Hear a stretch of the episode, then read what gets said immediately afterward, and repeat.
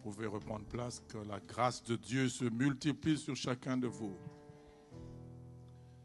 Nous disons merci au pasteur Hugues ainsi qu'à Maman Solange de nous renouveler leur confiance et de nous prêter encore une fois la chair sur laquelle Dieu leur a recommandé de paître le peuple de Dieu que vous formez. Que Dieu vous bénisse.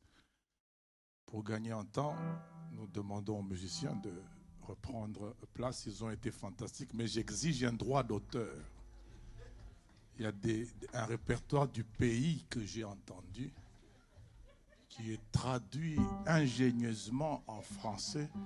Et je ne sais pas si c'est payé autour de la croix, là je veux laisser. Mais si ce n'est pas encore payé, euh, j'ai entendu à jamais Jésus est Seigneur, c'est Atamilele Yesu Wangu je dois rentrer au pays avec le droit d'auteur. Bon, mettons ça autour de la croix. Jésus a tout payé. Que Dieu vous bénisse. C'est génial. Est-ce qu'on peut célébrer cette chorale? Gloire à Dieu. Avant, c'était les, chants de victoire qui sont venus de, de l'Europe que nous chantions. Maintenant, ce sont les chants de victoire qui partent de l'Afrique et qui sont chantés en Europe. Que Dieu soit béni pour euh, cet équilibre. Amen. Seigneur, notre Père et notre Roi, tu es saint, toi qui as créé ciel et terre, comme on l'a chanté. Tu nous as aussi créés en Christ. Tu nous as accordé la nouvelle naissance et tu nous as accordé de triompher par cette nouvelle naissance et de marcher dans un cortège de victoire. Fais-nous grâce alors que c'est le temps de comprendre ta volonté, que ton esprit qui nous remplit, qui nous conduit, nous aide à arriver à comprendre ce que tu veux que nous comprenions aujourd'hui au nom de Jésus. Amen. Que Dieu vous bénisse. Salue ton frère, ta soeur, ton voisin avec beaucoup d'amour parce que c'est lui qui permet à Dieu d'être parmi nous. Tu as Dieu en toi, mais s'il n'est pas là, Dieu ne sera pas parmi. Là où deux ou trois se réunissent en mon nom, je suis au milieu. Donc si vous êtes côte à côte, Jésus est au milieu parce que ton voisin est arrivé. Amen.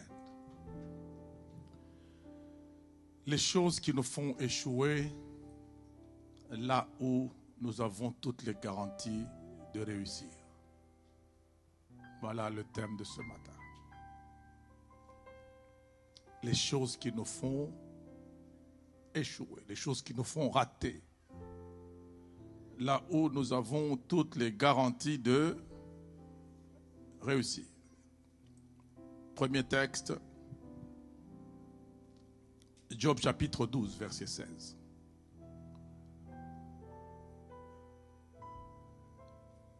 Job chapitre 12, verset 16. La Bible dit, il s'agit de Dieu. il possède la force et la prudence. Il maîtrise celui qui s'égare ou fait égarer les autres. Ça veut dire le fait d'être égaré ou d'être égareur n'empêche pas Dieu d'exercer son contrôle sur vous. Donc, monsieur le diable, l'égareur égaré n'échappe pas au contrôle de Dieu. Mais ce qui m'intéresse ce matin, c'est qu'il possède la force et la prudence. Deuxième texte, Éphésiens chapitre, chapitre 5, premier verset. Éphésiens chapitre 5, premier verset, la Bible dit, Devenez donc les imitateurs de Dieu comme des enfants bien-aimés. Devenez donc les imitateurs de Dieu. En rapport avec Job 12, 16, ça veut dire posséder la force et la prudence. Vous devez intégrer ces deux choses à votre caractère pour que la ressemblance à Dieu s'exprime au travers vous. Nous rentrons encore une fois dans Ephésiens, toujours au chapitre 5, mais cette fois-là, nous prenons de 15 à 17. Ephésiens chapitre 5, de 15 à 17. La Bible dit, Prenez donc garde de vous conduire avec circonspection, non comme des insensés, mais comme des sages rachetez le temps car les jours sont mauvais. C'est pourquoi ne soyez pas inconsidérés, mais comprenez quelle est la volonté du Seigneur. Amen. Cantique des Cantiques, chapitre 2, verset 15. C'est là que nous puisons le thème, la substance du thème la Bible dit, prenez-nous les renards, et pas n'importe quel renard, hein. pas les grands, pas les gros, mais les petits renards. Qu'est-ce qu'ils font? Qui ravagent les vignes. Pendant quel instant? Car nos vignes sont en fleurs. Les renards ne viennent pas n'importe quel instant il est tout petit. Amen. Les autres textes, nous allons les voir euh, au fur et à mesure que nous allons avancer. Mais je voudrais aussi que nous puissions prendre 2 Corinthiens 13, 5, parce qu'on nous a dit dans Ephésiens 5, conduisez-vous avec circonspection. Ça veut dire avec inspection de ce qu'il y a tout autour de vous. Circonspection. J'ai fait le latin il y a une trentaine d'années, c'est circumspectare. Ça veut dire circum, ceux qui vous entourent, spectare, c'est voir. Donc, euh, conduisez-vous en regardant ce qui se passe tout autour de vous. Mais à, côté de la circonspection, vous devez ajouter l'introspection. Vous devez être au courant de ce qui se passe au-dedans de vous. Et vous devez être également prudent par rapport à ce qui se passe tout autour de vous. C'est pour ça que 2 Corinthiens 13, verset 5 nous dit, examinez-vous vous-même pour savoir si vous êtes dans la foi. Éprouvez-vous vous-même.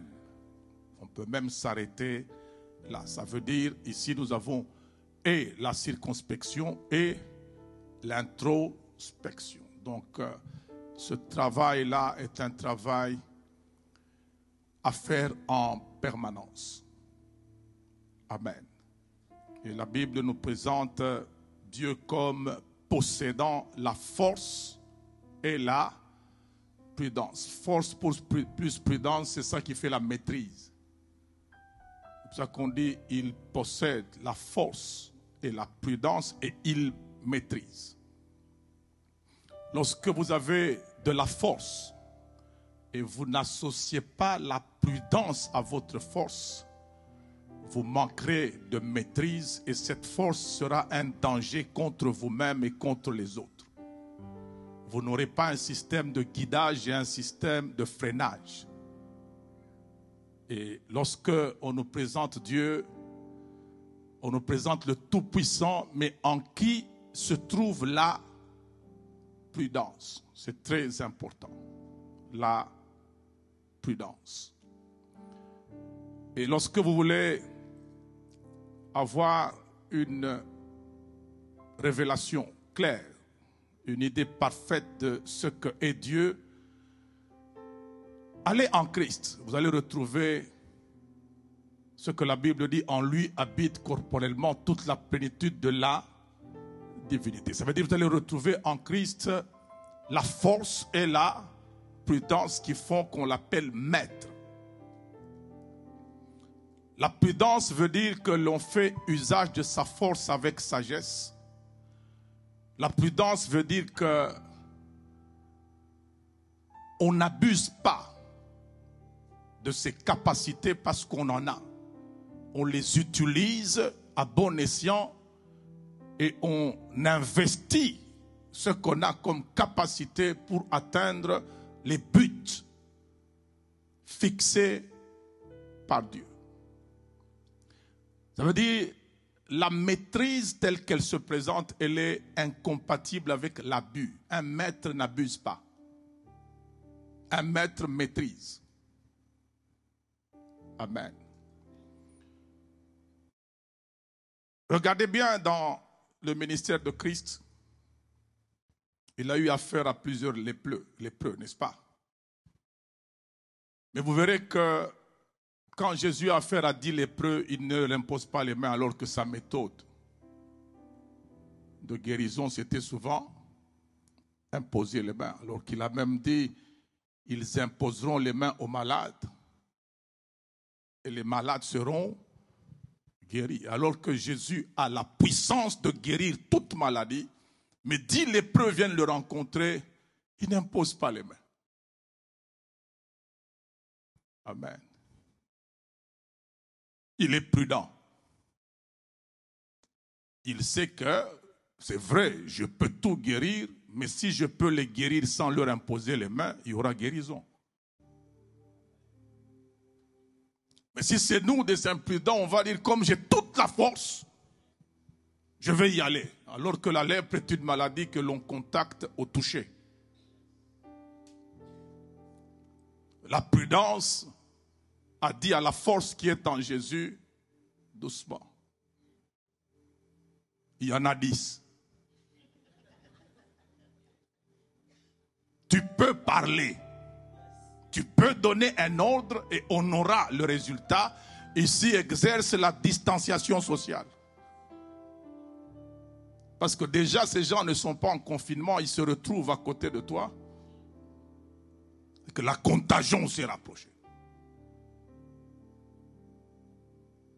Et Jésus leur dit, allez vous montrer au sacrificateur. Je me souviens un jour, il y a un ami qui était vraiment malade, qui, qui m'a appelé, qui dit, non, je souffre de Covid, viens prier pour moi. Je lui ai dit, je prie pour toi à partir de la maison. Il m'a dit, tu m'abandonnes. Je dis, je ne t'abandonne pas. Je prie pour... Tu ne vas pas mourir, tu vas guérir, mais je ne viendrai pas. Prudence oblige. Il n'est pas mort. Je n'étais pas venu, mais on a eu le résultat. Regardez bien que lorsque Jésus naît, les anges ont été déployés, mais Dieu a dit fouiller avec l'enfant. Et on ne l'a retourné à Jérusalem qu'après la mort de ceux qui en voulaient à sa vie. Alors que Dieu pouvait souffler d'en haut pour que Hérode disparaisse. Vous pouvez avoir la force, mais vous devez y associer la prudence. Jésus, sachant qu'il doit mourir de la mort de la croix, lorsque vous voulez le lapider, il ne va pas vous frapper d'aveuglement comme les anges à Sodome, il va fuir. il s'éclipse, il passe entre les gens et il disparaît. Il est prudent. Il n'est pas peureux. Parce que c'est la mort de la croix qui devait nous sauver. Et que s'il mourait par lapidation, il ratait le but. Amen. Donc dans la vie, associer ces deux choses-là, la Bible dit, devenez mes imitateurs, comme moi je le suis de Christ, et comme des enfants bien-aimés, devenez des imitateurs de Dieu. Dieu a la force et Dieu associe à cette force-là la prudence. Vous allez voir que dans la vie, quand il s'agit de manger, on a deux sortes de personnes. Il y a les hommes simples qui pensent au goût. Et il y a les hommes prudents qui pensent à la digestion. Amen. Je ne sais pas si tu étais l'homme simple ou tu étais le prudent. C'est bien de manger, n'est-ce pas Surtout les mets exquis. La cuisine parisienne. Il semble que c'est la meilleure au monde. Ils vont me payer pour la pub. Mais tout ce qu'il y a de bon à faire quand on mange, ce n'est pas mâcher. Quand tu mâches, c'est toi qui écrases la nourriture. Tu as la force sur la nourriture. Et tu sens le goût de la nourriture. Tu es le plus fort. Mais quand la digestion commence, c'est la nourriture qui va avoir effet sur toi. Et si tu n'as pas calculé la digestion, si tu n'as pas mesuré la digestion avant de manger, tu seras victime de ce qui était bon. Amen. C'est pour ça qu'il y a des gens comme Daniel dans la Bible, ce n'est pas simplement ceux qui goûtent bien qui l'intéressent, mais il sait qu'il y a un problème derrière, un problème de digestion. Si on me donne à manger les mets du roi et les vins, le vin que le roi prend, ça va me souiller. Donc j'aurai deux problèmes. Spirituellement, je serai affecté. Et même physiquement, un buveur de vin trouve son esprit. C'est ça qui fait que lorsque le roi reçoit le songe de Dieu, un esprit troué n'a pas retenu le songe. En fait, c'est un homme qui s'enivre tous les jours. Et Daniel a refusé ce régime-là parce qu'il avait la prudence. Il y avait en lui la force, mais on est venu solliciter qu'il devienne faible par imprudence, qu'il commence à manger ce qui va le contrôler. Si cette nourriture était rien que naturelle, Daniel ne serait pas, se serait pas empêché de la manger. Mais s'il dit que il s'abstient de se souiller avec les mets du roi, les aliments naturels ne souillent pas.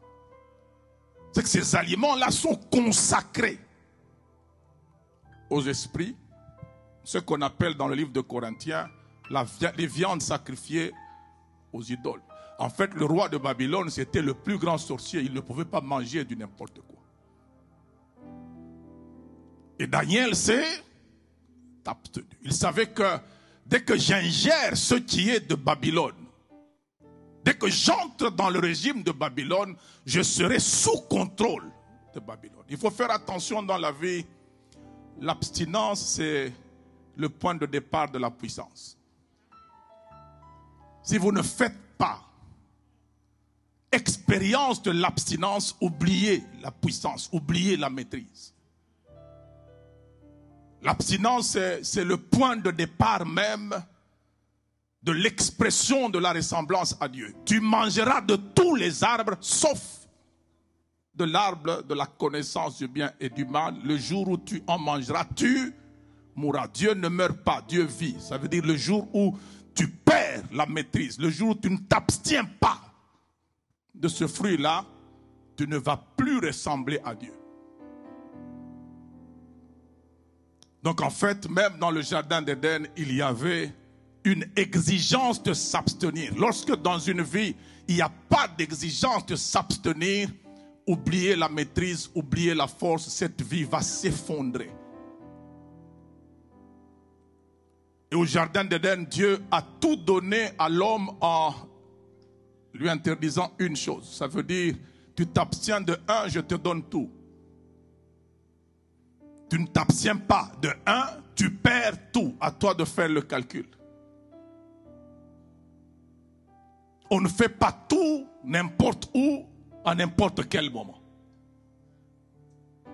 Dans une vie normale, si vous voulez réussir, si vous ne voulez pas tomber là où vous êtes censé réussir, intégrer l'abstinence dans votre vie. Ça veut dire Adam et Ève, lorsque vous arrivez devant le fruit de la connaissance du bien et du mal, il y a jeûne pour vous.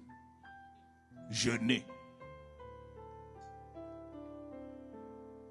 C'est pour ça que parfois vous vous posez des questions, qu'est-ce qui fait que certaines personnes excellent, d'autres n'excellent pas? C'est juste la discipline. Il y a des gens qui s'abstiennent de certaines choses pour qu'ils fassent les meilleurs. Le pasteur vous a dit que lorsqu'un prédicateur doit prêcher, il faut qu'il vende un peu le sommeil à la prédication. Sinon, vous serez quelqu'un d'ordinaire. Amen. Alors, dans ces choses, il y a quelque part dans la foi chrétienne un élément très important, c'est la digestion de la victoire. C'est ici que je vous amener. Digérer l'échec, c'est souvent ça que nous connaissons, n'est-ce pas? Apprendre à digérer l'échec. Mais la vérité, c'est qu'il n'y a pas que l'apprentissage à digérer l'échec. Le moment le plus dangereux de la vie, ce n'est pas quand on a échoué. C'est quand on a réussi exceptionnellement. C'est l'instant le plus dangereux. Et ce moment-là, c'est un peu en permanence le moment dans lequel nous avons été introduits parce que la Bible dit, tout ce qui est né de Dieu triomphe du monde. Et la victoire qui triomphe de ce monde, c'est notre foi. Ça veut dire nous avons été positionnés par naissance en Christ pour des victoires. Et nous sommes entraînés dans un cortège de victoires. Ça veut dire la vie sera un combat avec plusieurs batailles où nous devons remporter toujours des victoires. Mais attention, entre une victoire et une autre, il faut savoir digérer la victoire précédente pour se garantir celle qui vient. Et c'est parmi les choses difficile de la vie. Se gérer après des grandes victoires. La, la victoire a un effet créateur de l'euphorie. Une sensation de bien-être qui vous trompe et qui vous, qui, vous fait penser que vous êtes irrésistible. Ça vous donne une sensation d'éternité. On dirait que tout est déjà fini. Ça veut dire le reste des choses là, il n'y a rien. Je, je suis plus que vainqueur. Mais le même Paul qui a dit nous sommes plus que vainqueurs dans ces choses, il dit éprouvez-vous vous-même. Examinez-vous vous-même. Conduisez-vous avec circonspection. Lorsqu'on a vaincu, on perd l'introspection, on perd la circonscription parce qu'on a la, circonspection, parce qu'on a l'impression que tout le monde tremble devant nous maintenant. Regardez comment les disciples sont tombés bas lorsqu'ils reviennent de chasser les démons. Ils ont obtenu des grandes victoires, ils ont oublié l'essentiel et ils sont tombés bas pour faire un rapport médiocre à Jésus. Même les démons nous sont... Ça veut dire, euh, en fait, ils ont fait de l'affaire des démons un grand sujet. Alors que l'essentiel de la foi, ce n'est pas la chasse aux démons, c'est la perspective de la vie éternelle. Lisez bien la Bible, vous allez vous rendre compte que dans l'affaire du diable, Dieu n'y met pas la totalité de sa puissance. C'est une affaire qu'il gère par délégation. C'est homme et ange qui gèrent cette affaire-là, c'est pas Dieu. Pour affronter les dieux de l'Égypte, Dieu est descendu, mais il n'est pas allé. Il a envoyé un homme, il dit, je te fais Dieu pour Pharaon. Ça veut dire, il risque d'y avoir usage proportionné de force. Je suis trop grand pour aller rencontrer Pharaon. Toi, je te oins par. En plein ciel, Jésus ne dit pas j'ai donné un coup à Satan, il est tombé. Il dit j'ai vu Satan tomber. Ça veut dire j'ai pas mis ma main, j'ai mis les yeux là-dedans.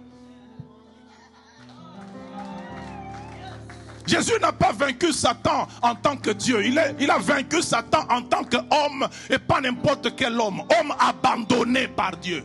À la croix, il le déclare, Père, pourquoi m'as-tu abandonné? C'est que Jésus abandonné est capable de dépouiller les autorités, de dépouiller les dominations. Voilà ce qu'est Jésus. Abandonné de Dieu, abandonné des hommes, mais il a dépouillé les autorités, il a dépouillé les dominations et il les a livrées publiquement en spectacle en triomphant d'elles par la croix abandonnée de Dieu. La foi de la femme qui avait un enfant possédé nous a clarifié ces choses. Elle a dit à Jésus, les petits chiens mangent les miettes qui tombent de la table. Ça veut dire l'affaire du démon qui possède mon enfant, ce n'est pas du pain, c'est des miettes. Mais malheureusement, les enfants de Dieu sont tombés bas, ils ont fait des affaires de miettes, une affaire de, repas. Lorsque vous mangez les miettes, c'est que vous avez quitté la table. Et Jésus s'est retourné vers les disciples, il dit, même en Israël, je n'ai pas vu une aussi grande foi. Et Jésus n'a jamais dit, démon qui possède cet enfant-là, part. Il a dit, part, ton enfant est délivré. Ça veut dire il y a certaines délivrances en mode silencieux. Tu parles avec Dieu, certaines choses se font à côté sans que vous n'ayez cité le nom d'un démon, le nom d'un sorcier. Les échanges juste avec celui qui a autorité sur tout peuvent modifier les choses. Mais il faut faire attention avec ces moments-là. C'est des moments qui exige de bien se regarder et de bien regarder tout autour de soi. Allez demander à Noé. Jamais il ne s'est enivré pendant que les méchants étaient sur la terre. Quand est-ce qu'il s'enivre Quand il a vaincu tout et tous. il reste seul. Noé était juste devant Dieu. Dieu lui rend témoignage. Mais quand il reste seul, il n'y a plus de méchants. Il devient le point de départ de la méchanceté.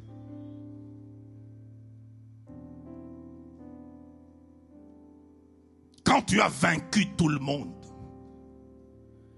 et que tu ne travailles pas sur toi, tu deviens dangereux pour la suite. Même politiquement, ça se fait.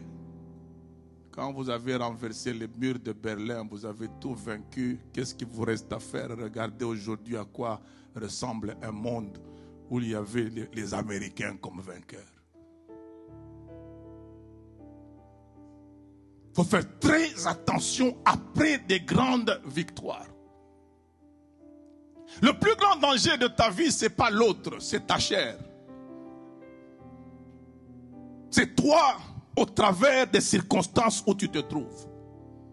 Si tu ne sais pas te gérer, si tu ne sais pas gérer ce qu'il y a tout autour de toi, la prochaine étape de ta vie sera calamiteuse alors que la dernière étape a été une grande victoire. Noé n'est pas tombé quand il s'est enivré. Noé est tombé quand il a commencé à cultiver la vigne. Il faut faire attention, ne confondez pas la chute avec le choc. La chute commence en haut et le choc, c'est quand il y a impact. Il y a des chutes lorsque elles sont amorcées, le choc est inévitable. Il y a certaines choses, mieux valait ne jamais les commencer que de tenter de le faire et vouloir les maîtriser après les avoir initiés.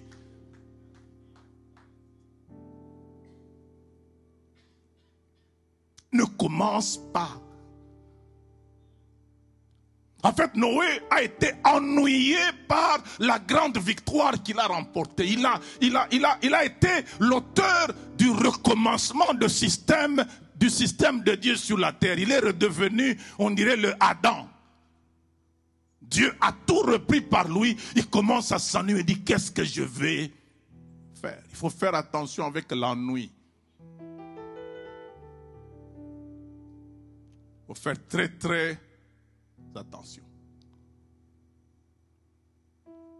Et c'est à partir de là que Noé a même détruit sa propre famille il a exposé ses enfants.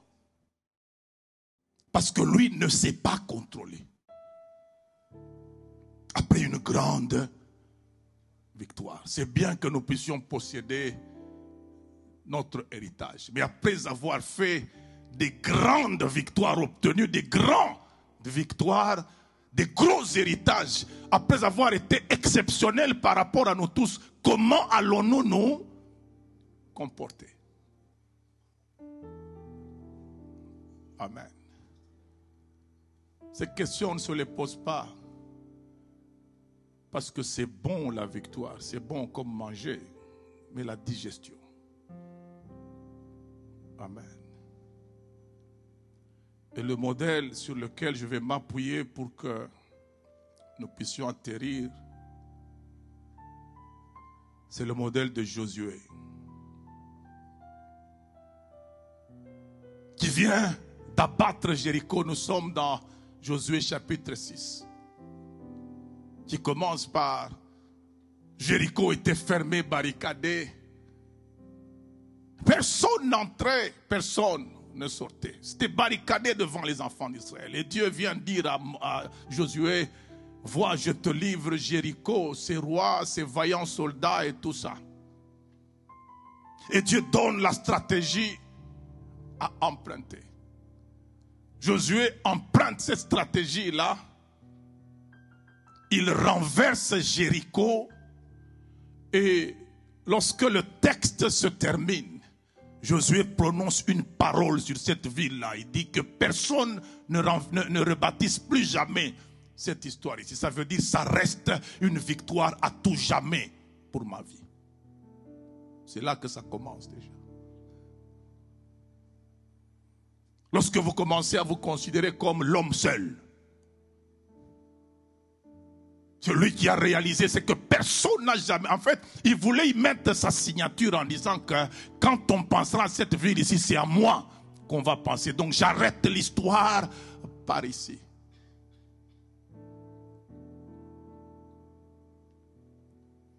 Mais au lieu de faire de l'introspection et de la circonscription, euh, circonspection, il passe à l'étape de Aïe, la petite ville. Aïe, j'aime bien ce mot-là, Aïe. C'est vraiment Aïe. Ça fait Aïe. Suis à toutes les assurances. J'ai renversé une très grande ville. Le reste des choses là, ce n'est rien.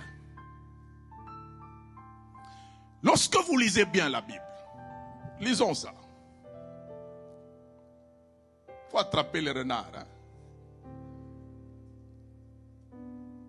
Prenons Josué, chapitre 7.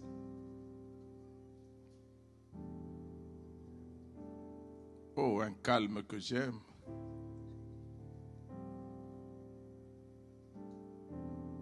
Vous m'écoutez comme on dit en français, religieusement. C'est très bien.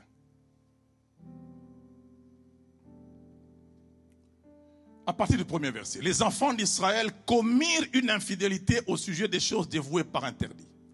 Akan, fils de Carmi, fils de Zabdi, fils de Zérak, de la tribu de Juda, prit des choses dévouées. Et la colère de l'Éternel s'enflamma contre les enfants d'Israël. Ce que j'aimerais bien que vous puissiez retenir ici, c'est une colère qui s'enflamme mais en mode silencieux. Personne ne savait que la colère s'était enflammée. Mais elle sait déjà, regardez un peu, Dieu est capable d'avoir des flammes qui ne brûlent pas.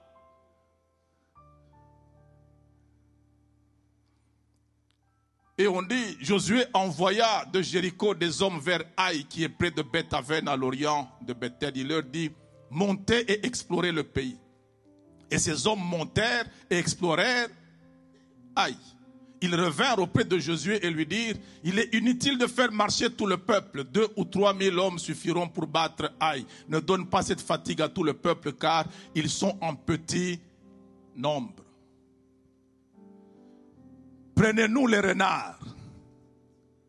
Les petits renards. Ah, ils étaient en petit nombre. Mais Josué n'avait pas encore fait de circonspection. Il ne savait pas ce qui se passait. Il n'a pas fait la circonspection après la victoire. Il n'a pas fait l'introspection après la victoire. Il pensait que l'éternité des victoires vient de commencer. Il est dans l'euphorie. Je viens de vaincre une grande ville. Première erreur. Alors que dans la bataille contre Jéricho, c'est Dieu le stratège, Josué ne comprend pas que les espions sont devenus ses stratèges. Il les envoie, comme on fait toujours, envoyer des gens qui vont vous remettre un rapport et lorsque le rapport est remis, c'est à Dieu de donner les stratégies. L'espion n'est pas stratège, l'espion va regarder et il amène les données. Mais là, l'espion amène les données et la stratégie et Josué adopte. Ça ne sert à rien d'envoyer tout le peuple là-bas. Ils sont en petit nombre, 3000 hommes suffisent. Josué accepte. Qui conduit qui là? Et regardez que la colère de Dieu qui s'est déjà enflammée, Dieu se tait, il ne dit rien. Alors qu'à Jéricho, c'est lui qui a dit, vous allez faire le tour de la ville. Pendant six jours, et au septième jour, vous allez faire sept fois le même tour. Donc Dieu est stratège, Dieu est au combat. Mais ici, Dieu n'est pas là. Josué ne remarque même pas qu'on lui demande de faire des choses que Dieu ne lui a pas demandé de faire. Il est ivre de la victoire. 3000 hommes suffisent. Quand il s'agit de prendre certaines décisions que tout le monde prend normalement, tu consultes Dieu ou bien tu fais comme tout le monde.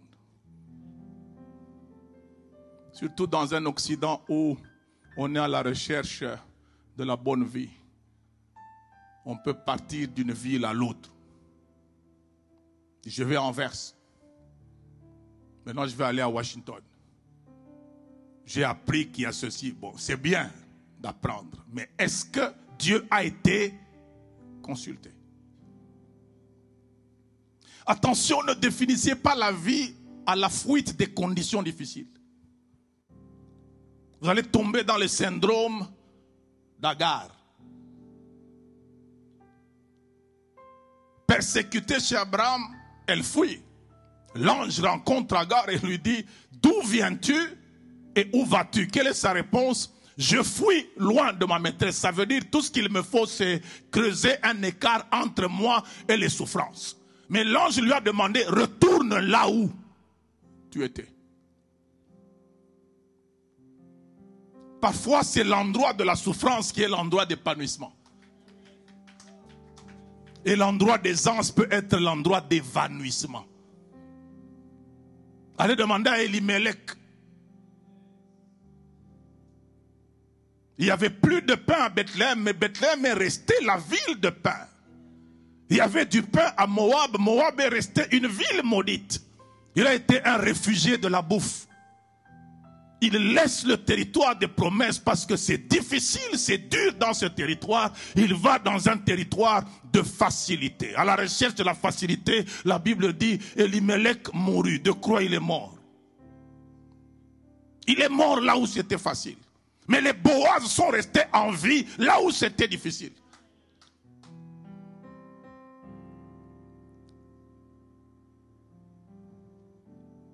L'Éternel est mon berger, qu'il soit ton berger même dans les simples choses.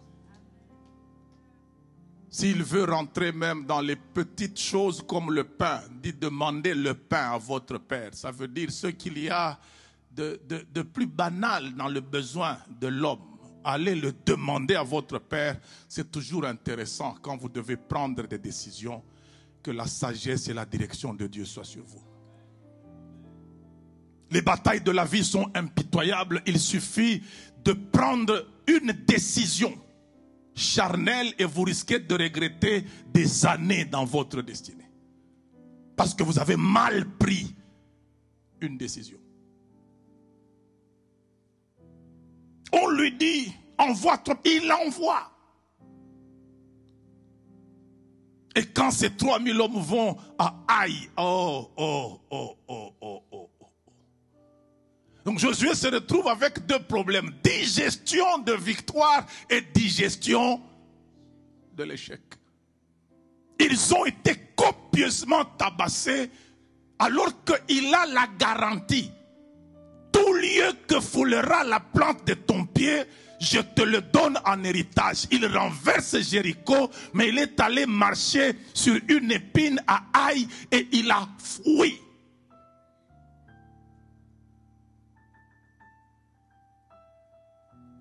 Il a commencé à pleurer. Israël a tourné le dos à l'ennemi. Ça veut dire qu'est-ce qui fait que j'ai des garanties, mais je commence à vivre le contraire. Tu as des garanties, mais tu n'as pas fait de circonspection. C'est ça qui fait que plusieurs chrétiens ont une vie d'échec alors qu'ils ont une croix de victoire. Pose-toi un peu ces questions-là. C'est un message interpellateur ce matin. Pose-toi un peu ces questions. Surtout après avoir vaincu. On a tendance à ne plus se poser des questions de la vie. Parce qu'on a l'impression que la victoire a tout résolu.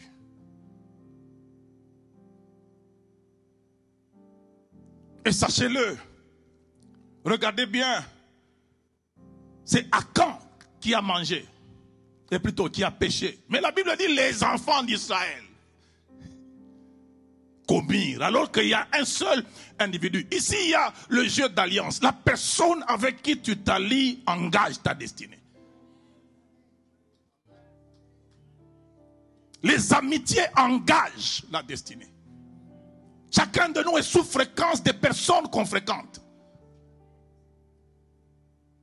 Il y a des pertes de temps, il y a des échecs dans la vie qui n'ont de justification tu as, que tu as fréquenté la personne qu'il ne fallait pas fréquenter. Celui qui fréquente les sages devient, ça veut dire la fréquentation influence le devenir. Tu es devenu ce que tu es devenu parce qu'il y a aussi ce que je peux appeler les moules de fréquentation. C'est ça qui t'a résumé aujourd'hui. Il y a des gens, tu peux les aimer sans les fréquenter. On ne te demande pas d'être ami à tout le monde. Tu dois savoir faire un calcul de destinée devant Dieu, à savoir qui vais-je fréquenter. Quand tu fréquentes les gens de Judas, rassure-toi que Jésus est là, parce que les gens de Judas sont terribles. Monsieur Judas lui-même, c'est un gars capable de faire un enfant avec euh, la femme de son fils. Il y a certaines personnes légères qu'il ne faut pas fréquenter. Dans toute cette guerre-là, Dieu a dit ne toucher à rien, mais Akan a vu un manteau, il a vu de l'or. Ça veut dire, alors qu'il y a toute une destinée, un territoire à posséder, il fait rater à tout un peuple d'entrer dans un territoire parce qu'il a besoin d'un manteau. Un manteau de chinéar, ça veut dire un manteau bien signé, chinéar. Ça devait être signé à l'extérieur. Lui ne s'imaginait pas comme possédant le territoire, il s'imaginait Et quel est l'effet qu'il va faire quand ils seront en plein canon Il a le manteau de chinéard. Il ressemble à une certaine nation où l'on peut compromettre l'avenir de tout un peuple parce qu'on a besoin d'un manteau de chinéard que l'on peut mettre même en été avec quatre téléphones en main. Et parfois on ne l'appelle même pas la journée sur un seul, il en a quatre. Avec l'argent du contribuable. C'est terrible. C'est dangereux d'être uni par le sort, hein, parce que quand le sort change, je ne dis rien, pasteur. Si vous êtes dans, unis par le sort, vous êtes, vous êtes des veuves. Le jour où on épouse l'une parmi vous, qu'est-ce qui se passe? Elle n'est plus unie, non? C'est pour ça que quand vous êtes unis par le sort, le jour où quelqu'un change son sort et commence à vous diriger, je n'ai rien dit. Que Dieu nous unisse en Christ par une vision de progrès. Que ceux qui ont des oreilles pour entendre. Ici, il y a certaines nations qui ne comprennent rien. Demandez l'interprétation.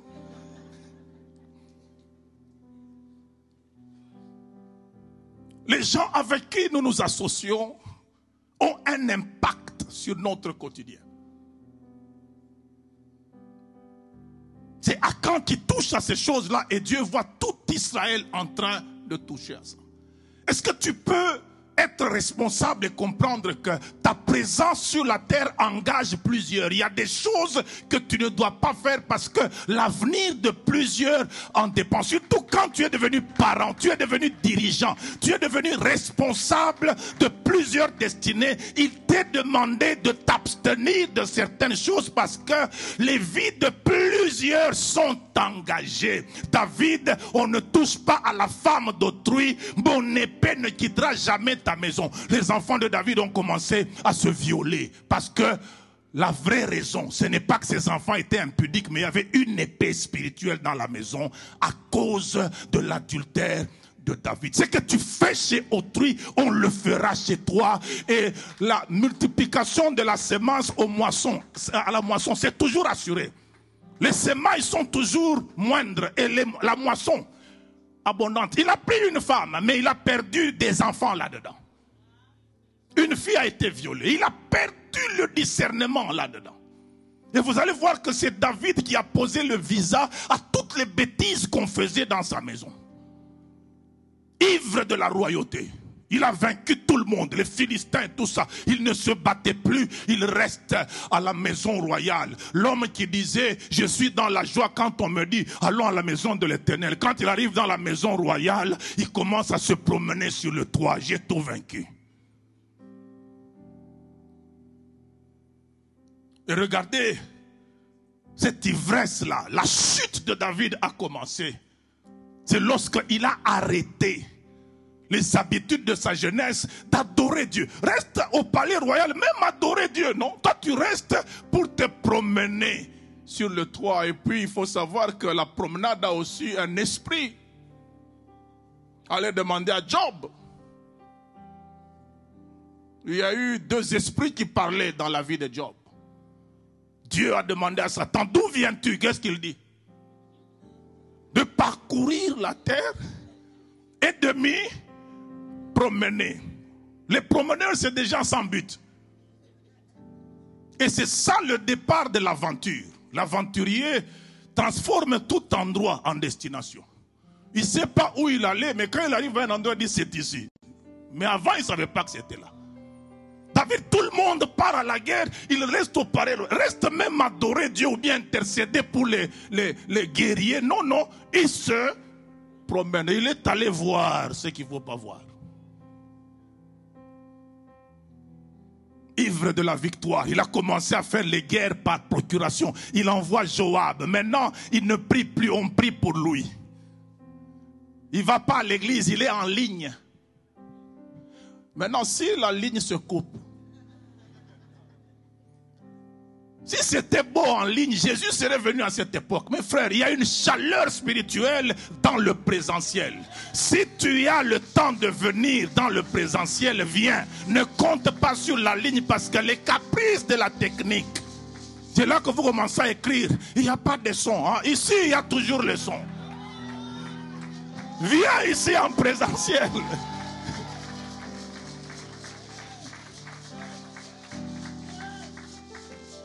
Viens en présentiel. Et Josué, je vais atterrir. Va devant Dieu. Il pleure. Et j'aime Dieu dans sa manière de nous amener à apprendre à digérer et les victoires et les échecs. Il le laisse depuis le matin. Alors que c'est le Dieu de la révélation. Il ne lui dit pas quand à quand le manteau parce qu'il le voyait. Il ne lui dit pas après que à quand il pris le manteau. Il ne lui dit pas quand il envoie les gens à Aïe. Il se tait, il dit ces gens ne savent pas digérer, je vais les amener à digérer. Et Josué va devant l'arche. Jusqu'au soir, ça, Dieu dit, ah ok, voilà, il commence à comprendre qu'il a besoin de me chercher. Quand c'est trop facile, on a tendance à ne pas chercher Dieu. On a l'impression que on a tout réussi, c'est facile. C'est pour ça qu'à un certain moment, Dieu nous amène toujours une petite épine quelque part. Surtout pour les gens qui sont nés dans la facilité. Il y a des générations en Israël. La génération de l'Égypte qui a vu les affres de, de, l'esclavage, qui a traversé le désert et ceux qui sont nés au désert, qui ont vu des guerres et des combats. Il y a des gens nés à Canaan qui n'ont jamais rien vu. C'est beau. Canaan. Mais Dieu, dans Samuel, il dit, voici le prince des Philistins que l'Éternel laissa pour éprouver les enfants d'Israël qui n'avaient pas connu la guerre. Tu dois connaître la guerre. Tu dois apprendre te battre. Et si tu ne veux pas apprendre, Dieu va t'apprendre. Tu n'auras qu'un choix à faire, ou tu meurs ou tu apprends à te battre. À un moment, la vie va t'amener là. Choisis entre mourir ou te battre. Et c'est vers le soir, je termine par là, que Dieu vient maintenant pour lui dire, lève-toi, vous avez péché contre moi. C'est à quand?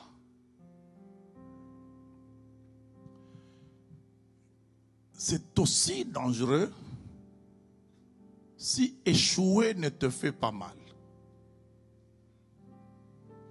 Il y a certaines personnes qui ont atteint un niveau d'insensibilité où même l'échec ne lui dit rien. Il est dans rendre gloire à Dieu dans toutes choses.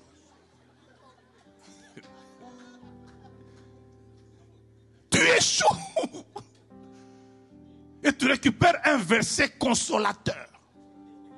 Toutes choses concourent au mieux. Sans introspection, sans savoir pourquoi tu échoues, et tu déclares seulement toutes choses. Et quand tu vas encore échouer, c'est toutes choses. À un moment de la vie, apprends à t'asseoir et à te poser des questions. Qu'est-ce qui fait que là où tout le monde réussit, moi j'échoue. Même là où moins que moi, il parvient, moi je n'y parviens toujours pas. Qu'est-ce qui se passe?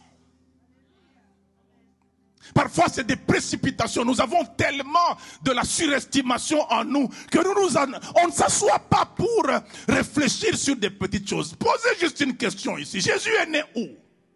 Examen de religion. À Nazareth. Zéro. Ah, vous voyez comment vous me regardez. Et il y a des gens qui ont déjà eu zéro parce qu'ils ont dit Nazareth dans leur tête. N'est-ce pas? Jésus est né à Bethléem. Vous voyez? Et quand tu es là, en plein examen, là, question unique, où est né Jésus? Tu écris Nazareth et tu sors. Mon cher Max. Et puis on te renvoie la copie zéro. Tu dis non, il m'a donné. On ne t'a pas donné, tu as obtenu. Et puis quand on te dira non, tu as obtenu zéro parce que Jésus est né à Bethléem. Eh, c'est vrai. Hein? Oh. Moi, je pensais que c'était Nazareth parce qu'on l'appelle Jésus de Nazareth. Tu vois, le fait que tu ne te sois pas assis et que tu abordes avec sérieux cette question qui apparemment, c'est une question de aïe. Ça t'a fait aïe.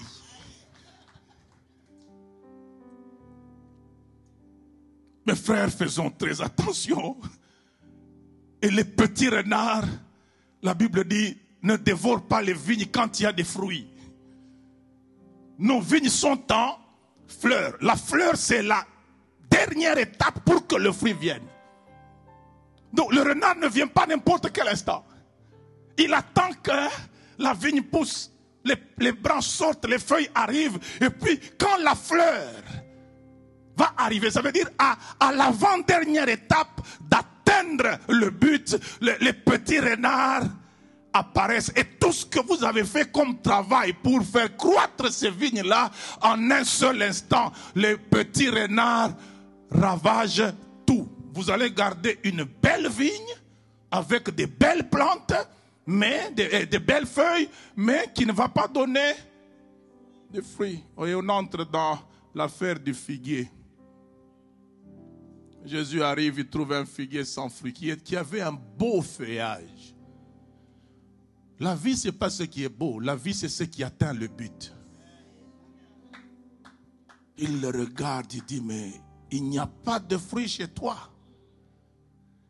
Alors comme tu aimes le feuillage et que tout ce que tu as comme capacité, tu, prends de la sève dans la terre, tu amènes seulement dans le feuillage, tu n'amènes pas le fruit, alors je te donne l'opportunité d'être un bel arbre sans fruits.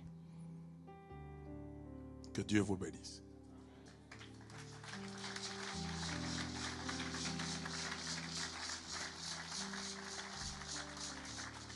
Je redonne le micro au pasteur. Mais avant, si tu as été interpellé par ce message, et tu sens que la négligence a commencé à t'envahir de plus en plus, je t'appelle juste à venir ici devant et le pasteur va prier pour toi. C'est l'appel que je lance. Tu sens de plus en plus que tu commences à, à t'installer, à t'asseoir dans la négligence parce que les choses vont bien. Les anciennes attitudes, ton ancienne fidélité, ta consécration, ton zèle pour les choses de Dieu diminue. Mais comme tout va bien, tu ne sens pas encore de danger. Je t'appelle à venir ici devant et le pasteur Hugues va prier pour nous.